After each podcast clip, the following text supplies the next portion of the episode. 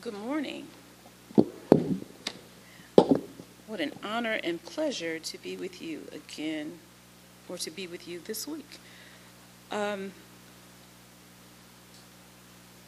I forgot what I had put together for the light and reflection, or the shadow and light reflection, and so I was just listening to it and I was thinking, yeah, where do we find peace? And just being silent for a little while.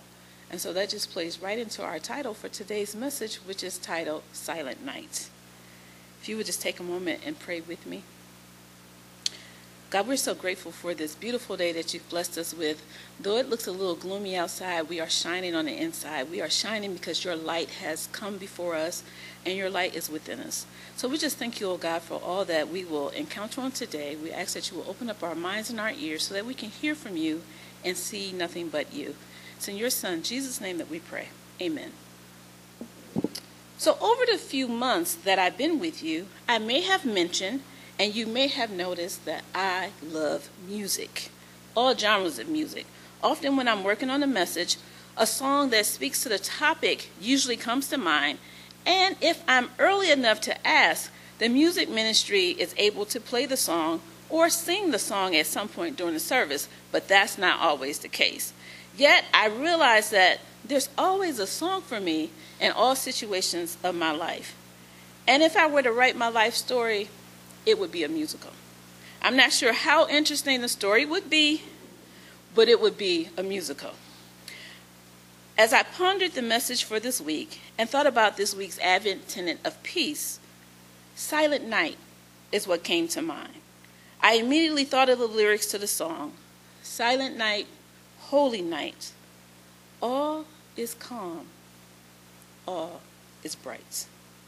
This is a well known, beloved hymn written by Joseph Mohr 207 years ago in 1816.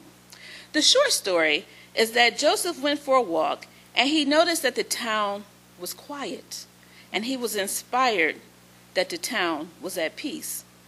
So, as I sat with the thought of the town being at peace, it was a no brainer that the subject matter for today be Silent Night. All is calm, all is bright. When we think back to the nativity scene and we recount what we've learned in the Bible story, the night Jesus was born, we recall that his parents struggled to find a place to find to bring their precious son into the world. They went from door to door looking for a place to deliver. Unlike the modern convenience today of having several medical facilities and medical staff to assist with the birthing process, we can only imagine the uneasiness and anxiety that Mary and Joseph must have experienced. Joseph, a man taking care of his wife, trying to find a safe and warm place for she and their soon to be born child. Mary, an expectant mother, eager, ready to deliver. The rejection at each door, one closed door after another. Have you ever needed help or assistance and tried resource after resource just to be told no? We can't help you. You don't qualify for assistance. Funds have been exhausted. It doesn't feel so good when we're rejected or are unable to receive assistance. Here, the Savior of the world to be born and had no decent place to be born. Not so sure if this was the silent night that Joseph was thinking of, Joseph, the writer of the song. But as the story goes on, we learn that there is room in a barn or a stable for the family to go for the night. Can you imagine having to spend the night in a barn with the cattle, all of their sounds, and their various fragrances. We won't say smells, we'll say fragrances. Not only to rest there overnight, but to deliver a child. On top of that, there were others there, such as the three wise men. Again, not such a silent night. Delivery rooms are not so silent either. In the past 10 days, we have welcomed two new grandchildren and I was blessed to have been invited to be in the room for one of the births. There were machines and monitors constantly beeping, medical staff coming in and out, and then a whole team when it was time to deliver. Much noise, not such a silent night, and it was early in the morning. As we study this psalm, we find in verses 1 through 4 a request for restoration and revival. The people were seeking to be joined with the Father. They knew how God restored Jacob and they wanted the same. So when we go back to Genesis 32, verses 22 through 32, we find Jacob was a bit with a bit of uneasiness about seeing his brother Esau. Jacob sent gifts ahead of his visit to his brother. And during the time while he waited to go see his brother, Jacob had an encounter with God. There was a physical struggle between Jacob and God. And during the struggle, Jacob held his own. And before the struggle was over, Jacob was struck at the hip socket. As Jacob held on, though, he refused to let go of God until God blessed him. And because he held on, God blessed him and told him that his name would now be Israel. In this, we find that Jacob's perseverance resulted in a second chance. He was restored. This leads people in today's text to seek the same. Not only are they seeking restoration and revival, but they ask the question how long will they have to endure? How long will they have to wait? Friends, Advent season is the season of, season of anticipation and expectation. It's the season that we wait. I concur with the sentiment from last week's message that Advent and Easter share some characteristics. They are seasons of waiting. In Advent, we wait for the birth of Christ, we wait for his ultimate return, the second coming. In Lent, we wait for the resurrection our redemption through his resurrection. Jesus, as well as all of the scripture, shows us that our faith is not to be an idle one. We are called to partner with God in the work of the kingdom of heaven. We are called to wait for the return of Jesus, and also told how to be faithful servants while we wait.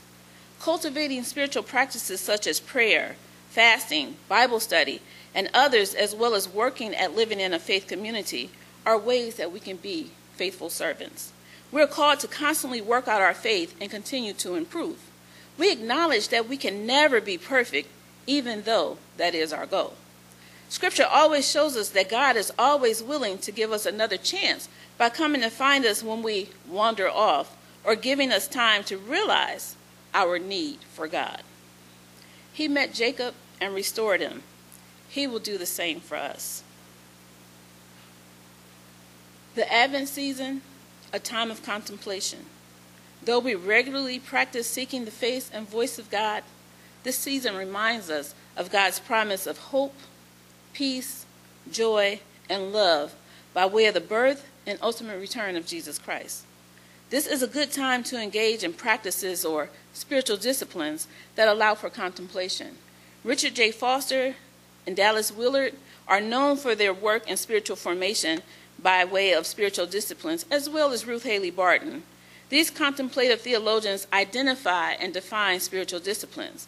The one spiritual discipline I want to highlight today is the discipline of silence. Silence, the complete absence of sound, such as now, except for my voice.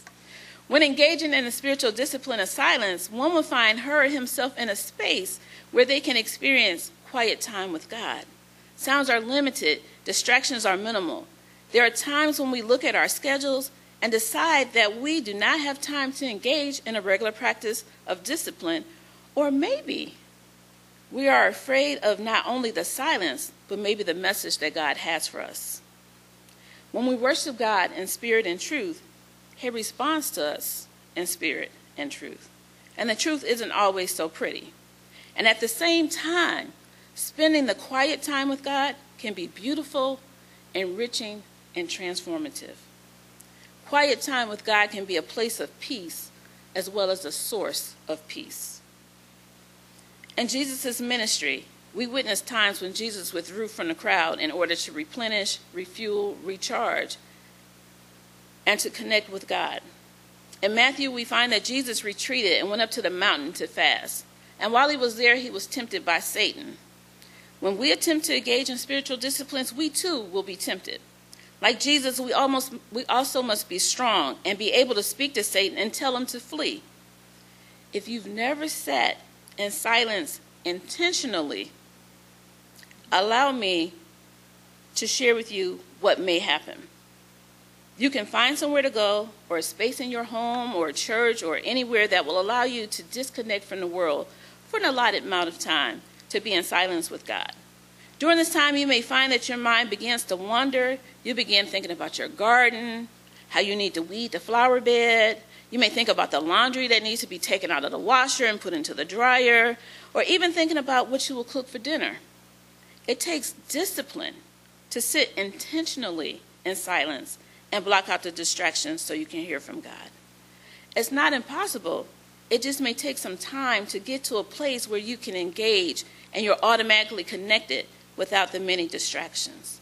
So during this season, if you choose to engage in practicing silence, here are a few scriptures to encourage you. Psalm 62 and 1 For God alone my soul waits in silence. From him comes my salvation. Psalm 37 and 7 Be still before the Lord and wait patiently for him. Fret not yourself over the one who prospers in his way, over the man who carries out evil devices. Mark 1 and 35. And rising very early in the morning, while it was still dark, he departed and went out to a desolate place, and there he prayed. Even Jesus practiced silence.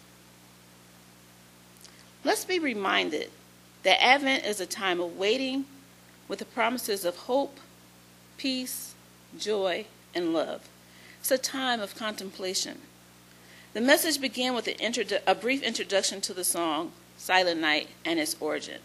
I mentioned that the nativity scene may not have been such a silent night with an imaginable noise and all the distractions present.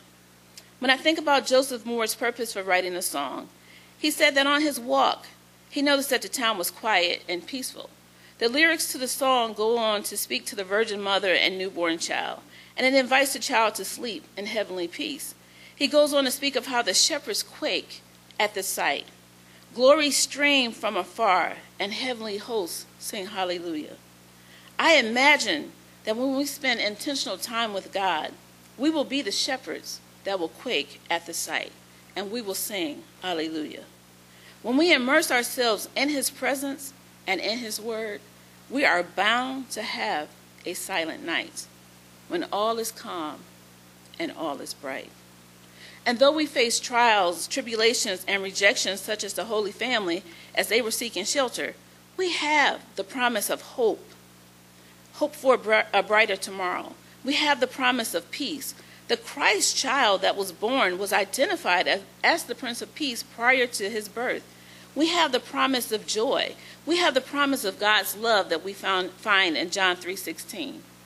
Knowing that God loved us so much that he prepared the way and gave us his son Jesus. When we find ourselves faced with trials and tribulations, we must be reminded that a silent night is possible because Jesus is our source of hope, peace, joy, and love. The makings of all is calm and all is bright, a silent night. Let us pray. Gracious and loving God, as we await the coming of the Prince of Peace, fill us with the wherewithal to engage and endure the chaos and distractions that attempt to prevent us from having silent nights. Strengthen us with your power and wisdom that we might recognize the silent nights in our lives. We thank you, Lord, for your Son Jesus, the gift that keeps on giving. It's in his name that we pray. Amen.